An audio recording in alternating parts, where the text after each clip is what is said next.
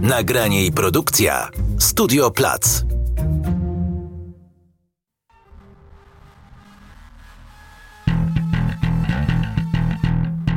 Nazywam się Barbara Klicka, a to jest podcast dwutygodnika magazynu o kulturze. Dzień dobry, witam w kolejnym odcinku podcastu Dwutygodnika. Zapraszam dziś Państwa na rozmowę specjalną. Jej formuła będzie odbiegać nieco od dotychczasowych podcastów. Będzie to, powiem, rozmowa w jakimś sensie interwencyjna. Będziemy rozmawiać o Dialogu, miesięczniku poświęconym dramaturgii współczesnej, teatralnej, filmowej, radiowej i telewizyjnej.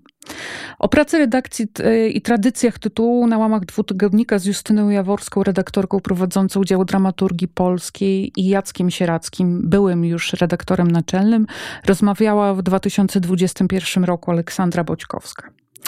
Dialog jest jednym z czasopism patronackich, a więc finansowanych w całości z budżetu państwa. Wydawcą czasopism patronackich, w tym dla Dialogu właśnie, jest Instytut Książki. dwudziestego szóstego kwietnia dwa tysiące dwudziestego trzeciego roku do siedziby redakcji Dialogu został przyprowadzony przez dyrektora Instytutu Książki Dariusza Jaworskiego nowy redaktor naczelny Antoni Winch. Jego mianowanie na stanowisko redaktora naczelnego spotkało się z protestami zarówno zespołu redakcyjnego, jak i ogromnej części środowiska teatralnego. O tym, czym jest Dialog i dlaczego warto go bronić przed autorytatywnym przejęciem, rozmawiamy dziś w ściśle redakcyjnym gronie z dr Ewą Hevelke, sekretarzynią redakcji, teatrolożką i ekonomistką, profesorką Joanną Krakowską, zastępczynią redaktora naczelnego Dialogu, profesorą w Instytucie Sztuki Polskiej Akademii Nauk. Dzień dobry. I doktorem Piotrem Olkuszem, teatrologiem i romanistą, wykładowcą Instytutu Kultury Współczesnej Uniwersytetu Łódzkiego, który w Dialogu zajmuje się dramaturgią zagraniczną. Dzień dobry Państwu. Dodam tylko, że ja sama również jestem osobą na stałe współpracującą z Dialogiem i bardzo miło mi Was gościć w tym składzie. Widujemy się teraz często, co jest źródłem mojej nieprzemijającej radości. Ale zacznijmy może od waszego bycia w Dialogu. Od kiedy pracujecie w Dialogu? To może ja zacznę, bo pracuję najdłużej. Pracu- Joanna Krakowska. Pracuję od dziewięćdziesiątego dziewiątego roku ubiegłego wieku.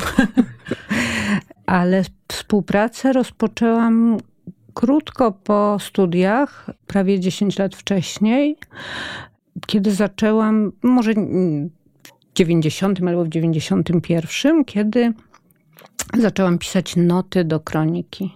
Takie, takie właściwie takie wyrobnictwo dziennikarskie było i taką wyrobnicą byłam przez, przez dłuższy czas. Moje noty o nowych sztukach brytyjskich na przykład redagował Paweł Konic bardzo brutalnie i to była, powiedziałabym, szkoła, no taka brutalna szkoła, pierwsza brutalna szkoła. A potem była następna, ponieważ ośmieliłam się przynieść do Dialogu jakiś przekład. Wtedy trafiłam, ten tekst trafił w ręce profesor Małgorzaty Szpakowskiej, której się oczywiście śmiertelnie bałam, ponieważ krążyły o niej legendy, że jest redaktorką przez duże R, ale takie wielkie R. I rzeczywiście pokazała mi, to było bardzo dziwne doświadczenie, ponieważ ten jeden z pierwszych tekstów właśnie pokazała mi, wezwała mnie do siebie i pokazała mi, zobaczyłam wydruk, znaczy to, może to był jeszcze wtedy maszynopis, w którym nad każdą linijką napisane było jej ręką nawet nie poprawki, zdania, jeszcze, zdanie jeszcze raz, to samo zdanie jeszcze raz. Jęknęłam wtedy strasznie, a Małgorzata Szpakowska powiedziała, nie, to jest bardzo dobry przekład. I, i no to mnie ośmieliło. Chociaż nigdy nie zapomnę oczywiście widoku tej kartki. To wszyscy, którzy, którzy byli redagowani przez Małgorzatę i były redagowane przez Małgorzatę Szpakowską, tego, do, tego, tej przyjemności takiej trochę S M doświadczyli. Natomiast po kilku, kilku latach takiej, takiej, takiej współpracy zaproponowano mi zacieśnienie tej współpracy, a potem dostąpiłam jakiegoś takiego wielkiego zaszczytu, mianowicie Małgorzata Szpakowska postanowiła udać się na, ograniczyć swoje obowiązki w dialogu, pójść na pół etatu i to swoje pół, drugie pół etatu przekazała mnie. W związku z tym y, zaczęłam współpracować z działem eseistyki w taki sposób, że y, no, uczyłam się i przejmowałam y, stopniowo jej obowiązki, aż wreszcie przejęłam cały etat i objęłam ten, ten, ten y, dział. I opowiadam tak przydługo o tym i tak szczegółowo, bo wydaje mi się, że warto. Dlatego, że to jest w moim przekonaniu absolutnie absolutnie wzorcowa droga wchodzenia do redakcji młodej osoby, która musi się wiele nauczyć i nabyć bardzo wielu kompetencji, zanim będzie w prawie poprawiać cudze teksty. Tak jest. Ja pracuję w dialogu, jestem zatrudniony w dialogu od dwa tysiące dziewiątego roku, to już też bardzo długo, ale pracuję dla dialogu jeszcze dłużej i pierwsze zamówienie, jakie miałem z dialogu, właśnie nie zamówienie, ale propozycja. To był rok, to były czasy, kiedy byłem jeszcze studentem i kiedy umarł profesor Świątek, zostawiwszy po sobie jeden z nieprzetłumaczonych tekstów Patrice'a Pavisa, zamówiony wcześniej przez dialog. I dialog moja, ale także moja promotorka z Uniwersytetu Łódzkiego, profesor Małgorzata Leyko, zaproponowały mi ten przekład. Ja ten artykuł przełożyłem i chyba był w miarę dobrze przełożony, bo później dostałem kolejne propozycje napisania jakichś drobniejszych not, aż w końcu dostałem taką propozycję przełożenia jednej sztuki, właśnie też Patrice'a Pavisa dla dialogu. I przekład tej sztuki trafił do Danuty Żmij-Zielińskiej, która była przez pewien czas także wicenaczelną dialogu, ale w tamtym czasie już była na emeryturze, natomiast wciąż zajmowała się adiustacją sztuk. To nie jest redakcja, to jest adiustacja, czyli także porównywała ten przekład z oryginałem.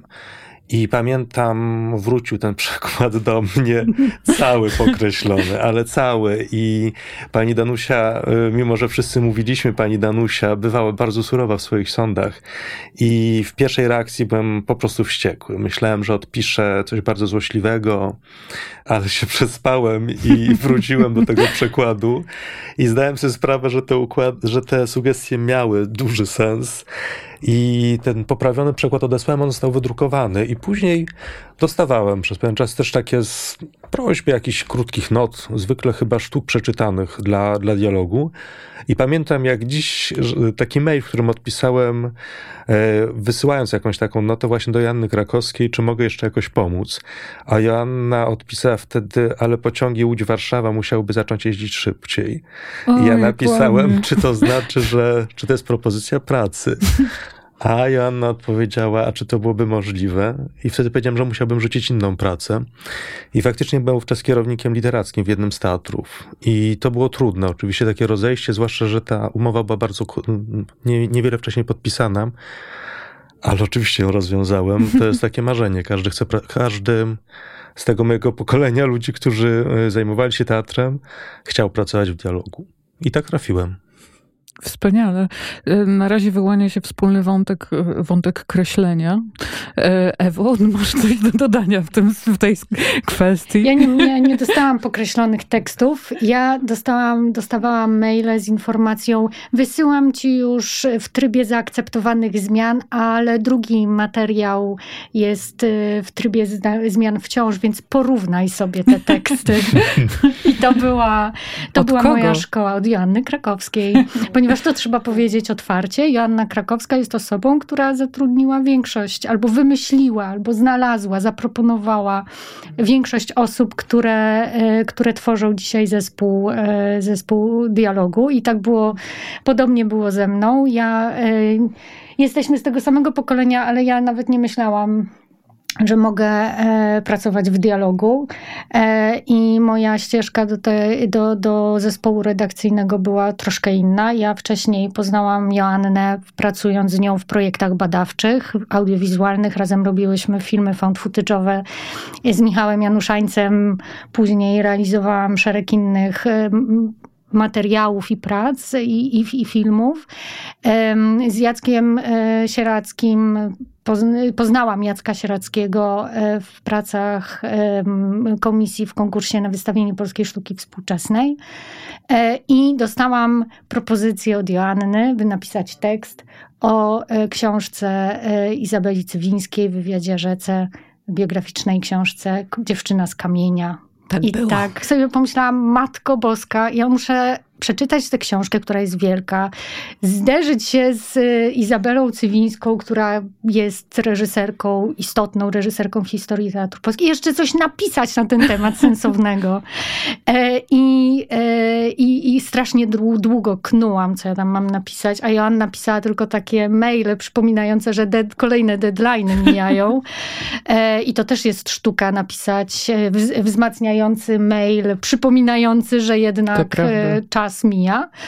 I jak w końcu wy, wy, te, ten tekst się pojawił i dostałam do, do ręki dialog, to zobaczyłam, że tytuł mojego tekstu jest zarazem hasłem na okładkę. A później Joanna zadzwoniła w sytuacji, w której dialog przechodził zawirowanie i była potrzebna osoba do objęcia stanowiska sekretarzyni redakcji, sekretarza redakcji i ja weszłam w rozpędzony pociąg. Ja chciałam się tylko też przy okazji podzielić, jeśli pozwolicie, moim wspomnieniem mojej pierwszej wizyty w dialogu, kiedy dialog ustami Joanny, wydaje Znowu? mi się, bo... Czy, e, chociaż nie jestem pewna, czy nie pan Jacek Sieradzki napisał do mnie. I A ja to ja pamiętam po... tę rozmowę. Tak? To Jacek Sieradzki zapytaliśmy napisał. Tak samo. Ja też mi się wydaje Jacek Sieradzki. Tak. Jacek Sieradzki, ale to było ustawione. No to... to, to czyli... I drugi, i on drugim, napisał. On w drugim rzędzie stała Justyna Jaworska. Ale powiedzcie, jak, jak to było?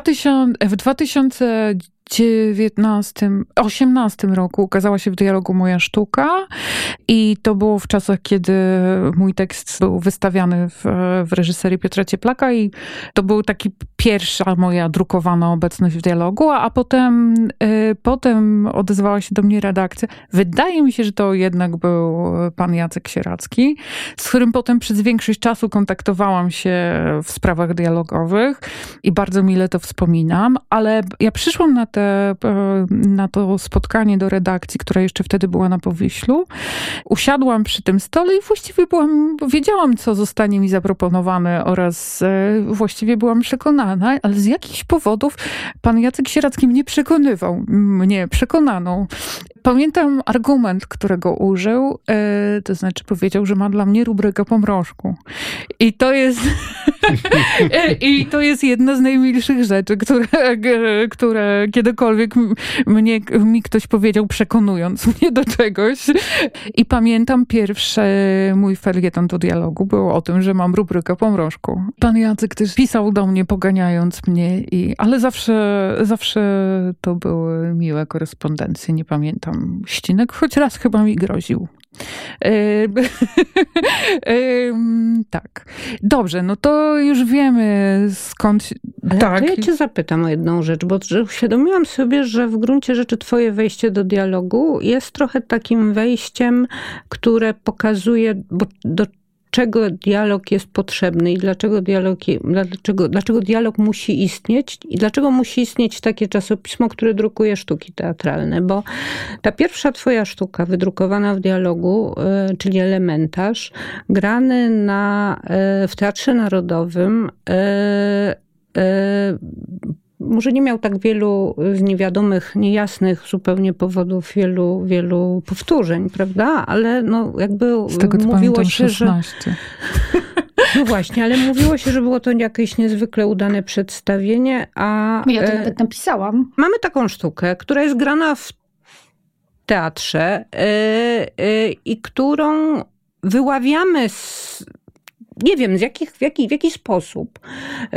Ona wpada w nasze ręce w postaci, no nie powiem papierowej, bo pewnie elektronicznej, ale jednak.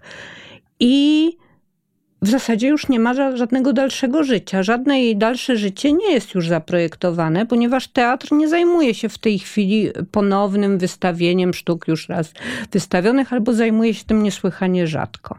I tak naprawdę, już teraz nie mówiąc już tylko o tobie, ale w ogóle o y, tym gatunku, czy tym rodzaju literackim, jakim jest dramat, to może mogę przecież powiedzieć, że jeżeli nie ma czasopisma, które je, re, re, jest po, po prostu poświęcone drukowaniu dramatów, to te teksty nie mają szansy przetrwać ani istnieć, chyba że w archiwach, te, w archiwach teatrów, w, w, w, w jakichś miejscach nieoczywistych także, prawda? I w archiwach domowych autorek i autorów.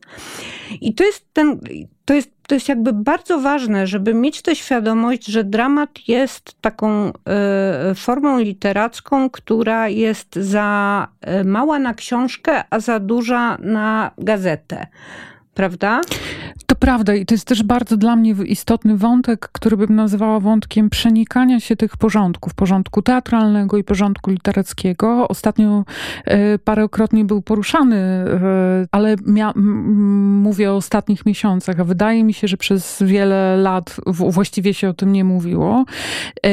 I y, y, te dwa środowiska, dwa obiegi właściwie się nie przenikały poza być może dialogiem. W, e, e, poza, e, mam na myśli obieg literacki i obieg teatralny. No dobrze, ale to powiedzcie mi, czy dialog, kiedy dialog powstał i czy po, powstał od razu z taką myślą, jaką mi tutaj raportujecie? Właśnie dlatego to po- powiedziałam o, o tym takim bezdomnym e, gatunku, czy rodzaju, czy formie literackiej, bo dialog powstał w pięćdziesiątym szóstym roku.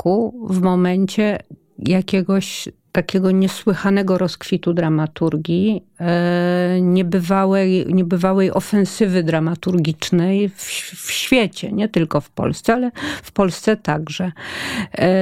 Kiedy na scenach europejskich debiutowali tacy autorzy, jak, czy też wystawiali swoje najsłynniejsze sztuki, tacy autorzy jak, nie wiem, Ionesco czy Beckett, prawda? I I dialog powstał dokładnie w tym momencie, w pięćdziesiątym szóstym roku, jako pismo, które, czasopismo, które, którego zadaniem jest drukować dramat, dramaturgię polską i obcą. I na, jak, jak szczególny to był, to był moment, to jakby no tego tro, trochę nie muszę tłumaczyć, prawda? I politycznie, i artystycznie, i, i pod każdym innym względem, i wolnościowo, jeśli chodzi o Polskę. Ale jeśli chodzi o dramaturgię, ta chyba naj, naj, najlepiej opowiada o tym momencie los czy kształt pierwszego numeru. Opowiedz o pierwszym, opowiedzcie o pierwszym numerze. Dialog ma taką Piotr zasadę, Olkusz. że y, nigdy nie drukuje fragmentów. I, I nie wiem, czy ta zasada powstała po tym, co się stało z pierwszym numerem, czy może ktoś o niej myślał wcześniej, ale w każdym razie y, y, redakcja Dialogu czytała różne teksty, które warto wydrukować i wśród tych tekstów był jeden, który budził pewne wątpliwości i redakcja uznała, że on nie jest na tyle dobry, żeby go wydrukować w całości. I poszedł we fragmencie i to było Czekając na Godota Samuela Becketa. I od tej pory Dialog już nigdy więcej podobnych błędów nie robił. Ale do tego, co mówi Joanna, myślę, że też warto dodać, że w pięćdziesiątym szóstym roku mało kto oczywiście mógł jeździć na zachód. I w ogóle sprowadzanie tych tekstów do Polski było szalenie trudne i Dialog był potraktowany, czy był traktowany jako takie okno na świat, które to jest oczywiście bardzo takie, nadużywamy tego wyrażenia okno na świat, ale myślę, że dla Dialogu w tamtym czasie ono było jak najbardziej zasadne i, i, i do dzisiaj nie jestem w stanie pojąć, jak powstawały przez pierwsze lata, czy nawet pierwsze trzydzieści lat te kolejne numery, kiedy musimy pamiętać, że nie tylko komunikacja była bardzo utrudniona, z, również ze względu tego, iż nie było internetu, ale w ogóle no, trudno było też faksować, pisać listy. Mówimy bardzo często o tym, że, że, że była cenzura, która zatrzymywała sztuki, to też, ale wyobraźmy sobie, że była także bardzo konkretna cenzura materialna, która polegała na tym, że bardzo często nie można było za te sztuki zapłacić, ponieważ nie można było pienię- walut wytransferować poza Polskę. Nie wiem, w jaki sposób pisarze tacy jak Samuel Beckett czy Ionesco dostawali te pieniądze od Dialogu. Za fragment to nie dużo, nie? To były fragmenty, to było, to było. W każdym razie jakoś dostawali. Wiem, że były takie różne anegdoty. Opowiadała też Małgorzata Semil, mówiąca o tym, że, że bardzo często ci autorzy, ponieważ byli płaceni w złotówkach, które musieli wydać w Polsce, gdzieś przyjeżdżali do Polski, kupowali jakieś rzeczy i, i to trzeba, opowiadam o tym jako ładną anegdotę, ale to pokazuje, że od samego początku Dialog to była także taka konstelacja ludzi, którzy bazowali na zaufaniu zagranicznych autorów, zagranicznych agencji do tego, że warto jest Dialog zainwestować I jak pomyślimy o dialogu z lat sześćdziesiątych, to zauważymy, że tam są bardzo często największe dramaty drukowane. To są pierwsze przekłady tych dramatów na jakikolwiek inny język. Mm-hmm. I to już jest w latach sześćdziesiątych. Podczas w pięćdziesiątym szóstym i jeszcze w tych latach pięćdziesiątych, kiedy powstają pierwsze numery, no naprawdę redakcja nadgania zaległości. Tam się pojawiają teksty jeszcze z międzywojnia, czy nawet z początku dwudziestego wieku.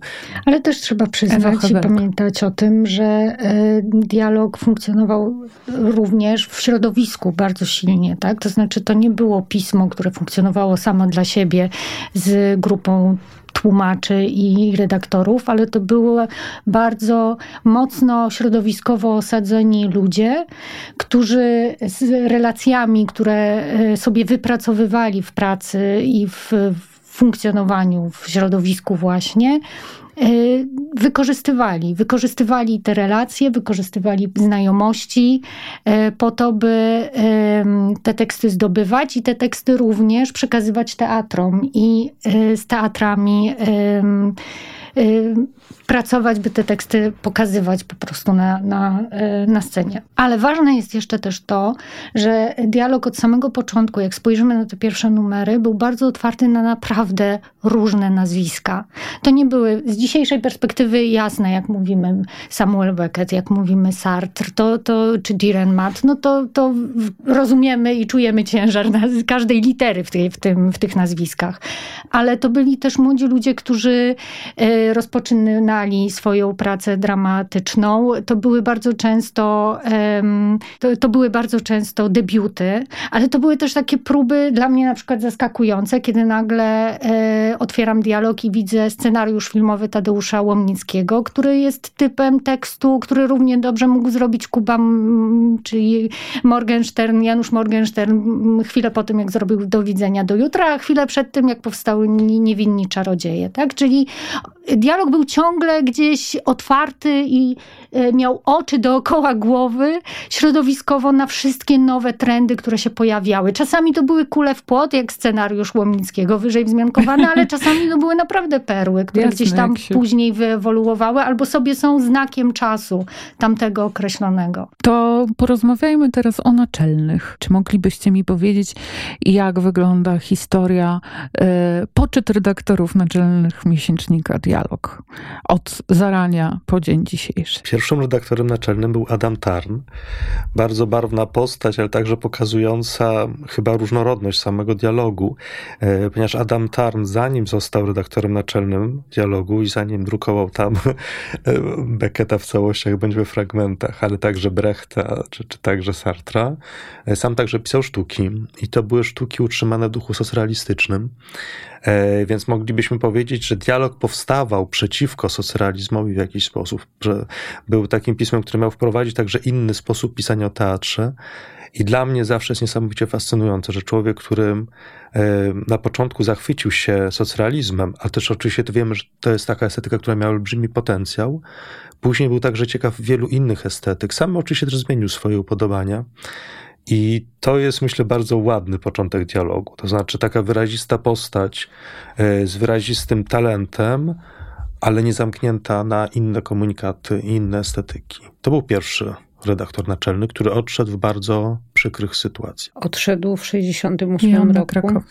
Odszedł w sześćdziesiątym ósmym roku, na pewno nie z własnej woli, nawet jeżeli sam złożył takie wypowiedzenie. Skończyło to się jakby definitywnie jego wyjazdem z kraju, czyli tak naprawdę należał do tej należał do wypędzonych w wyniku kampanii antysemickiej. Przez pewien czas dialog pracował bez redaktora naczelnego, redagowany był przez, przez zespół, a potem przyniesiono do dialogu naczelnego wteczce i był to Stanisław Stam. Też zespołowi niezbyt znany, ale jednak znany i to, co podkreśla dzisiaj Małgorzata Semil, która przeżyła wszystkich. Szkoda, że jej tu nie ma, ponieważ Małgorzata Semil w naszej redakcji jest jedyną osobą, która pracowała pod kierownictwem wszystkich redaktorów naczelnych Dialogu od początku jego historii. I Małgorzata Semil podkreśla, że o tym, że, że Stanisław Stam zostanie redaktorem naczelnym Dialogu, zespół dowiedział się dwa tygodnie wcześniej, więc mógł się na to psychicznie przygotować. To był taki okres tych chyba trzech lat, trzech pełnych lat redakcji redaktora Stampfla, że był to taki powolny schyłek i łuwiąt Dialogu i, i, i, i myślę, że wynikający, nie wiem, nie, pewnie nie ze stanu dramaturgii, tylko ze stanu umysłów, trochę związanych po sześćdziesiątym ósmym rokiem, wiadomo czym był sześćdziesiąty ósmy rok w okresie P R L u, ale też dla no, klimatu, który, który, który, który pas panował w, w, w redakcji i w świecie wokół redakcji. Myślę, że władze, władze zdawały sobie z tego sprawę, że, że to idzie po prostu ku jakiemuś uwiądowi ostatecznemu i podjęły decyzję o wprowadzeniu do, sprowadzeniu z powrotem do redakcji Konstantego Puzyny, który odszedł z redakcji pół roku po nastaniu Stampfla, a który także był jednym z współzałożycieli, współtwórców Dialogu. I w, na początku lat siedemdziesiątych redaktorem naczelnym został Konstanty Puzyna, ten najbardziej legendarny redaktor. No właśnie, bo to chyba jest źródło anegdot Konstanty Puzyna. Oj, to jest taka postać, która myślę, że no jest jakaś legendarna, to jest taka rozpędzająca się legenda. Właściwie każdy, kto wchodzi do Dialogu, prędzej czy później kocha pomysł na pisanie o teatrze, jaki stworzył Konstanty Puzyna, a przynajmniej myślimy, że on stworzył taki pomysł, czyli to jest, który streszcza się bardzo często w jego słynnej recenzji z Łódzkich Spotkań Teatralnych, w której napisał, po jaką cholerę pisać o teatrze, jeśli nie po to, żeby pisać o życiu. I myślę, że to jest taka mm, maksyma, która jest w Dialogu do dzisiaj chyba bardzo poważnie traktowana. To znaczy często niektórzy, jak otworzą Dialog, zauważą, że to nie jest takie pismo, w którym będziemy opisywali, że Iksińska mówi wyraźnie na scenie, a, a nie wiem, a Igrokowski ma ładny kostium, tylko czasami piszemy dużo więcej o publiczności, o świecie niż o samym teatrze. I tak ja rozumiem trochę też to zdanie Puzyny. I wydaje mi się, że to jest zresztą najciekawsze chyba w pisaniu o teatrze, że teatr istnieje o tyle, o ile oczywiście istnieje jakoś w świadomości społecznej i tak ja odczytuję Puzyna. Do Konstantego Puzyny jeszcze wrócimy, ale teraz może dokończmy to porządkowanie naczelnych. Kto i w którym roku zastąpił Konstantego Puzynę na stanowisku redaktora naczelnego Dialogu? Konstanty Puzyna umarł nagle, umarł latem osiemdziesiątego dziewiątego roku, w bardzo młodym wieku. E- I wydawać by się mogło, że zostawił Dialog bez e- wskazania następcy, a tymczasem wcale nie, ponieważ kilka lat wcześniej już e- zacieśniając, prowadząc współpracę z Jackiem i zapraszając do, do tej współpracy bliskiej i zatrudniając w Dialogu Jacka Sieradzkiego, w gruncie rzeczy go, wskazał go y, jako swojego następcę i zespół y, uznał tę decyzję i uznał ten, y, ten wybór. Y, Jacek był wtedy bardzo młodym człowiekiem, miał trzydzieści kilka lat. I na pewno nie było mu łatwo w tej roli, ale sprawował ją najdłużej ze wszystkich redaktorów naczelnych. To znaczy ile lat? Od, od dziewięćdziesiątego do dwa tysiące dwudziestego trzeciego. trzydzieści, trzydzieści dwa, trzy lata, tak. Może, tutaj, może trochę później formalnie niż w dziewięćdziesiątym roku. Był taki krótki czas, kiedy znowuż um, Jacek był jeszcze bardzo młody i, i przez chwilę redaktorem naczelnym pełnił tę funkcję. Nie chcę powiedzieć marionetkowo, bo to źle brzmi, ale tak właśnie, żeby ułatwić to przekazanie, Jerzy Koenig. E, i... Ale przekazanie nastąpiło i był już Jacek Sieradzki. Pan Jacek Sieradzki odszedł na emeryturę kiedy? Słuchasz podcastu Dwutygodnika, magazynu o kulturze. tu nieuchronnie zmierzamy do tego momentu, w którym się znajdujemy. Powiedziałam już na początku, że jest to audycja interwencyjna, więc może czas na zmianę tonacji. Mamy do czynienia z kryzysem teraz w dialogu. Ten kryzys jest wywołany przez powołanie nowego redaktora naczelnego. Powiedzcie coś o tej procedurze, o powodach tego kryzysu. Powiedzcie coś o tym, co dzieje się teraz. Już hmm, chyba dwa lata temu, może trochę dłużej, kiedy Jacek Sieradzki zaczął myśleć poważnie o przejściu na emeryturę. Myślał także o wskazaniu swojego następcy, bądź swojej następczyni, właśnie powołując się na tę tradycję pisma. I była tą osobą, była też osoba z redakcji, to była Justyna Jaworska, która jest odpowiedzialna w dialogu za dział dramaturgii polskiej, która chyba najbardziej z nas wszystkich kocha dramat. To jest też takie wspaniałe. Wszyscy kochamy, Justynę kocha najbardziej. I ta kandydatura została przedstawiona panu dyrektorowi Instytutu Książki Dariuszowi Jaworskiemu, który w żaden sposób się do niej nie odniósł.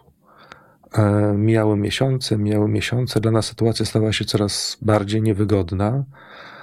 Z jednej strony chęć odejścia Jacka z pracy, z drugiej strony nie, wie, nie wiemy, co jest dalej. Brak jakiejkolwiek reakcji Dariusza Jaworskiego. I później do sprawy próbowaliśmy wrócić, ale nie byliśmy w stanie uzyskać żadnych konkretów. E, właściwie mieliśmy wrażenie, że pierwszy konkret, na który czekam, znaczy nie czekam, ale konkret, jaki usłyszeliśmy, jest, to było mniej więcej zdanie, to niech się najpierw zwolni etat, a potem pomyślimy. Ono było trochę inaczej sformułowane, ale tak wyglądał jego, jego sens. I później się zaczęły problemy. Później się zaczęły problemy, ale Joanna Krakowska. Problemy się zaczęły w zasadzie w momencie, kiedy okazało się, że decyzja Jacka Sieradzkiego o odejściu na emeryturę jest nieodwołalna i ostateczna. I pewnie kiedyś opowiemy to bardziej szczegółowo i, i, i też ujawniając emocje nasze z, w, związane z tym odejściem. Teraz chyba to nie jest, nie ma, to, to nie jest pora, żeby to robić i, i, i zostawmy to archiwom na razie. Jacek Sieradzki odchodząc w porozumieniu z zespołem redakcyjnym przedstawił Dariuszowi Jaworskiemu jakby swój postulat zgodny z tradycją dialogu, wskazywania przez odchodzącego redaktora następcy bądź następczyni. Przedstawił pismo, w którym wymienił osoby, które mogłyby zastąpić go na tym stanowisku. Wymienił Kilka. Wymienił tych nazwisk kilka spośród członków zespołu redakcyjnego, co możemy oczywiście opowiedzieć bardziej szczegółowo, jak myślimy o tej funkcji i dlaczego nikt z nas, żadne z nas nie zgłaszało się, nie wyrywało się w żaden sposób do pełnienia funkcji redaktora naczelnego. Po prostu to wynika ze sposobu, w jaki myślimy o pracy zespołowej i wynika to z, z, z po prostu ze zmieniających się czasów, w których ta rola zdecydowanie ewoluuje i staje się bardziej służebna niż, niż nadzorcza, tak to nazwijmy. W związku z tym chodziło o to, żeby, żeby wskazać osobę, która będzie umiała no jakby ten dialog prowadzić w sposób, który, który, który wydaje nam się najskuteczniejszy i najlepszy. Ale nie wskaza- ponieważ wszyscy mamy te kompetencje, to wyda- tak wedle naszej oceny, w związku z tym nie wskazywaliśmy jednego nazwiska, tylko, tylko, tylko było ich kilka. Ale na to pismo także Jacek Sieradzki nie otrzymał żadnej odpowiedzi. A do redakcji w końcu stycznia przyszedł sam Dariusz Jaworski, żeby pożegnać odchodzącego na emeryturę Jacka i zakomunikować swoje decyzje, a właściwie ich brak. I wtedy mówił o... Ewa Hevelke. I wtedy mówił o, o tym, że to tak naprawdę decyzja nie należy do... i dyrektora Instytutu Książki, że one są podejmowane gdzie indziej i w momencie, w którym zostaną podjęte, to natychmiast zostaną te informacje nam przekazane. My prosiliśmy, czy postulowaliśmy z różnych względów poważne potraktowanie naszej propozycji związanej z przedstawieniem, czy, czy związanej z propozycją redaktora czy, czy redaktorki naczelnej z, z wewnątrz pisma. Ale to, to było też ważne zupełnie na poziomie ludzkim, tak? To znaczy obecność czy funkcjonowanie w, w stanie mm, zawieszenia jest trudne dla planowania kolejnych numerów i też dla organizowania osobistego życia każdego z nas, którzy jesteśmy zatrudnieni w, w, w redakcji. I zapadła cisza. Została podjęta decyzja, że pełniącą obowiązki redaktora naczelnego będzie, e, będzie Joanna Krakowska i e, weszliśmy w ten tryb funkcjonowania aż do dwudziestego szóstego kwietnia dwa tysiące dwudziestego trzeciego roku, kiedy... Kiedy, kiedy został przy, przyprowadzony do redakcji e, Antoni Winch, ale myślę, co ciekawe, tutaj warto zaznaczyć, że ten tryb funkcjonowania Joanny Krakowskiej jako redaktorki pełniącej obowiązki redaktorki naczelnej w momencie wymyślenia przez pana Dariusza Jaworskiego nie miał swojego końca.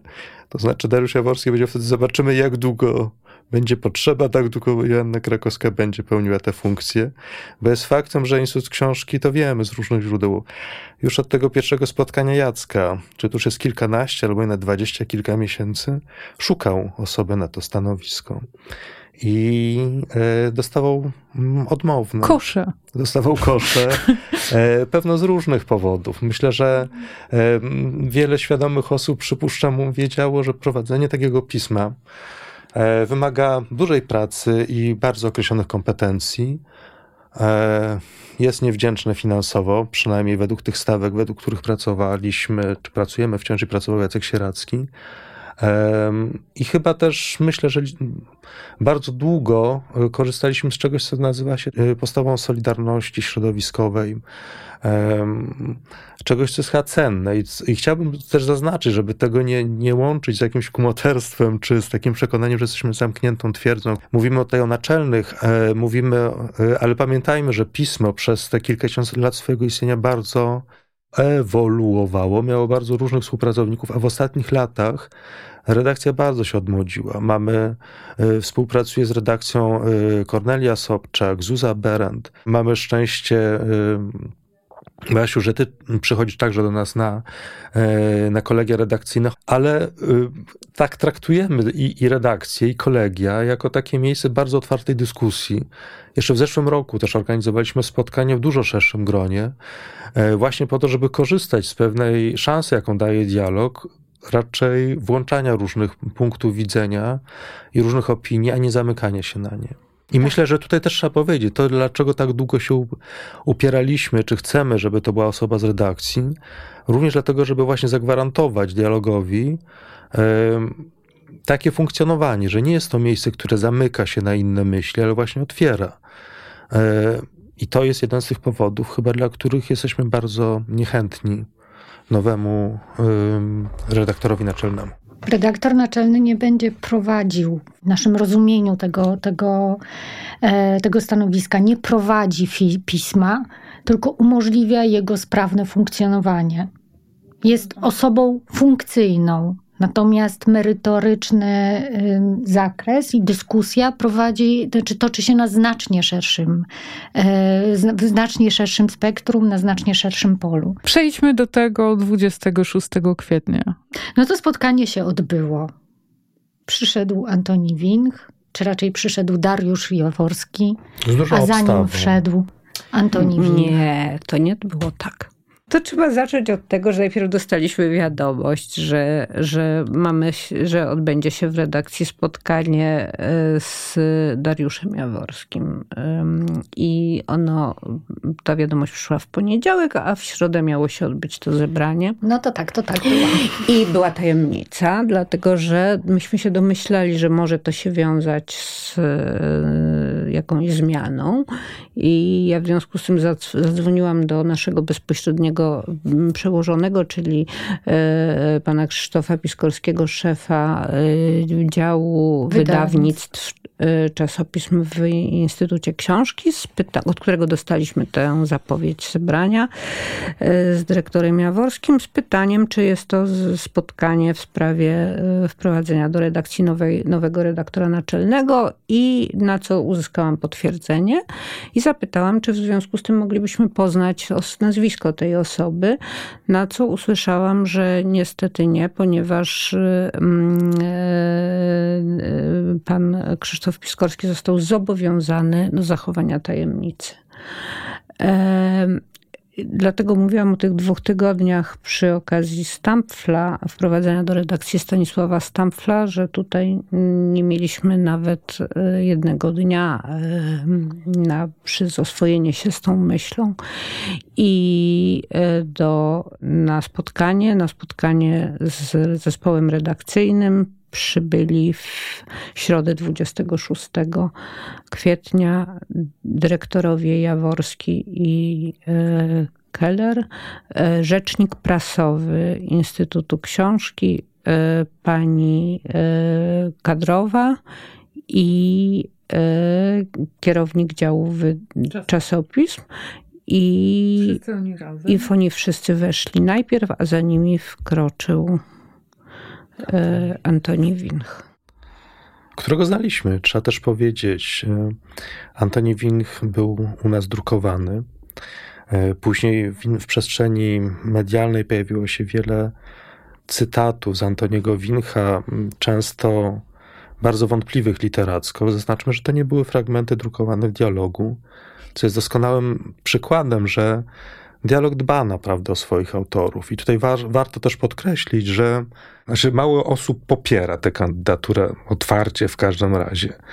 Jest jeszcze jeden z dramatopisarzy, który również zarzuca nam, że jesteśmy pismem zamkniętym na inne głosy, ale jego także drukowaliśmy. Więc ta schizofreniczna sytuacja jest dla nas bardzo trudna do zrozumienia. Ale przed Antoni Winch. Przed Antoni Winch zadawaliśmy bardzo podstawowe pytania o nakład pisma, O, o plany. O to, co się w tym piśmie podoba, co myśl, jakie teksty lubił, jakie nie. E, Antoni Winch nie był w stanie wskazać żadnych nazwisk, co możemy oczywiście wiązać z pewnym stresem sytuacji, ale, ale możemy też nie wiązać tego z tym stresem. No dobrze, jak ta sytuacja dalej się potoczyła? Rozumiem, że nawet nie tyle rozumiem, co wiem, bo byłam tam, w, nie, nie, nie będę udawać. Pierwszy, opowiedzmy o pierwszym kolegium z udziałem to znaczy jeszcze nowego redaktora naczelnego. To znaczy jeszcze może najpierw powiem, że my na tę tajemniczość odpowiedzieliśmy jawnością i staraliśmy się informować naszych, nasze czytelniczki, czytelników, osoby czytające Dialog o tym, jak przebiega oczekiwanie na nadejście nowego redaktora naczelnego, także to, jak się do tego, co się wydarza i co, co, jaki mamy do tego stosunek. W związku z tym nasze oświadczenia, oświadczenia redakcji, informacje wszystkie, które, które no jakby wydawały nam się konieczne do, do, do, do podania do publicznej wiadomości, staramy się sukcesywnie udostępniać i relacjonować Państwu. I, i, i, i w związku z tym pewnie o wydarzeniach kolejnych nie ma sensu tutaj opowiadać, bo, bo możemy odesłać Państwa właśnie do czy przeczytania oświadczeń redakcji w tej sprawie. Wszystkie oświadczenia znajdziemy na Facebooku Fundacji Dialogu imienia Konstantego Puzyny. Najprawdopodobniej już nie na stronie Dialogu, kiedy ta audycja znajdzie się w eterze, ale na Facebooku Fundacji Dialog Puzyny. Dialogu Puzyny na pewno. Powiedzcie dwa słowa o tym, czym jest fundacja, kiedy ją założyliście i jak o niej myślicie. Prace nad założeniem fundacji trwają od, trwały od dłuższego czasu, od ponad roku i były efektem naszego myślenia o rozwoju pisma, ponieważ mieliśmy świadomość, że... Dobra, ja to tak powiem, że redakcja się poniekąd starzeje i potrzebujemy nowych osób z, z nowymi kompetencjami, z, ze znajomością nowego, innego języka, który dla nas z racji wieku generacyjnie jest niedostępny i otwarcia się na, na inne i środki przekazu, i, i, i tematy również. I myśleliśmy o rozszerzeniu zespołu, zaproszeniu nowych osób, stąd pojawili się, pojawiły się z nami, czy pojawili się z nami Kornelia Sobczak, Zuzanna Berend, ale też myśleliśmy o tym, by wesprzeć i rozwinąć działalność Dialogu trochę na inne, na inne media. Ta praca trwała. Szczęśliwie zarejestrowaliśmy fundację i w momencie, w którym chcieliśmy otworzyć szampana i zacząć wymyślać właśnie nowe projekty, czy realizować te plany i pomysły, które które projektowaliśmy w ubiegłym roku, do, no dotarło do nas, że, że fundacja może być platformą do, do pracy i spowoduje, że nie będziemy tak bezbronni wobec tej sytuacji, która teraz ma miejsce. To na koniec chciałam was zapytać o wasz dialog marzeń, o taki dialog, który chcielibyście robić w przyszłości, jaki on by był, jaki on będzie? No, pewną arogancją byłoby powiedzenie, że dialog marzeń robiliśmy do tej pory, do numeru piątego z majowego, który właśnie się ukazał w tej chwili. Podpisanym przez pełniącą obowiązki redaktorki to, naczelnej To Joanny może nie Krakowskiej. Jest takie ważne. Nie, to akurat jest nieważne. Podpisany przez zespół bez żadnej ingerencji zewnętrznej, bez żadnego, bez żadnej, bez żadnego dyskomfortu, który mógł, może towarzyszyć um, sytuacji redakcji.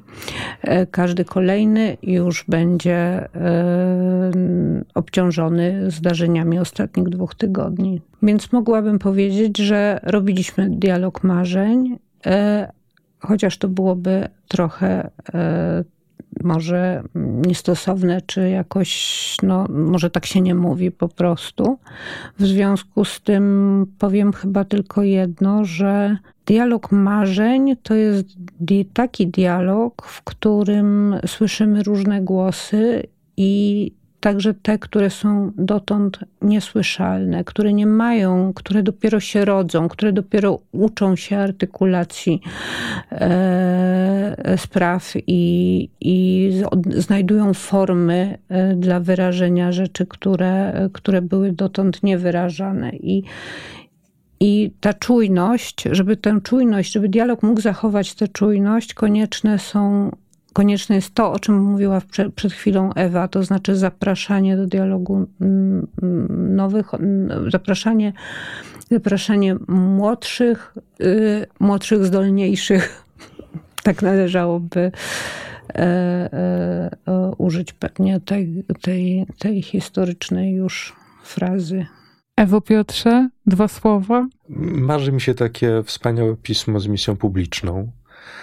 To jest takie słowo, które jest teraz może już ośmieszone, ale wyobrażam sobie, że w czasie, kiedy no, żyjemy w okresie fake newsów i bardzo psującego się rynku wydawniczego, jakości pracy z tekstami, marzy mi się takie pismo, w którym będziemy mogli wciąż długo pracować z autorami, redagować ich teksty.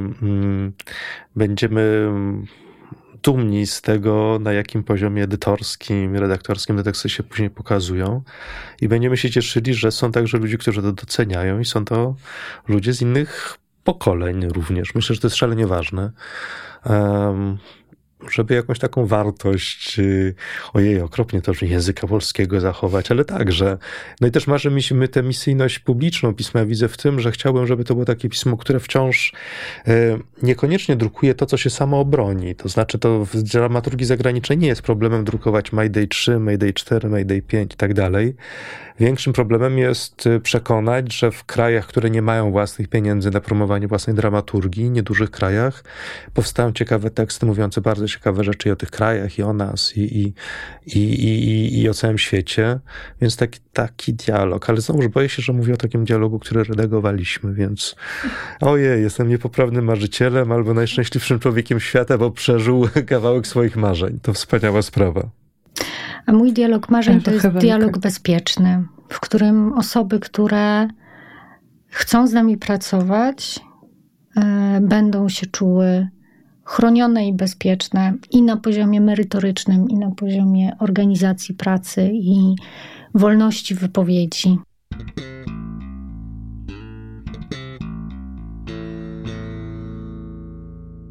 Dziękuję wam bardzo. To bardzo jestem poruszona jakoś tą puentą.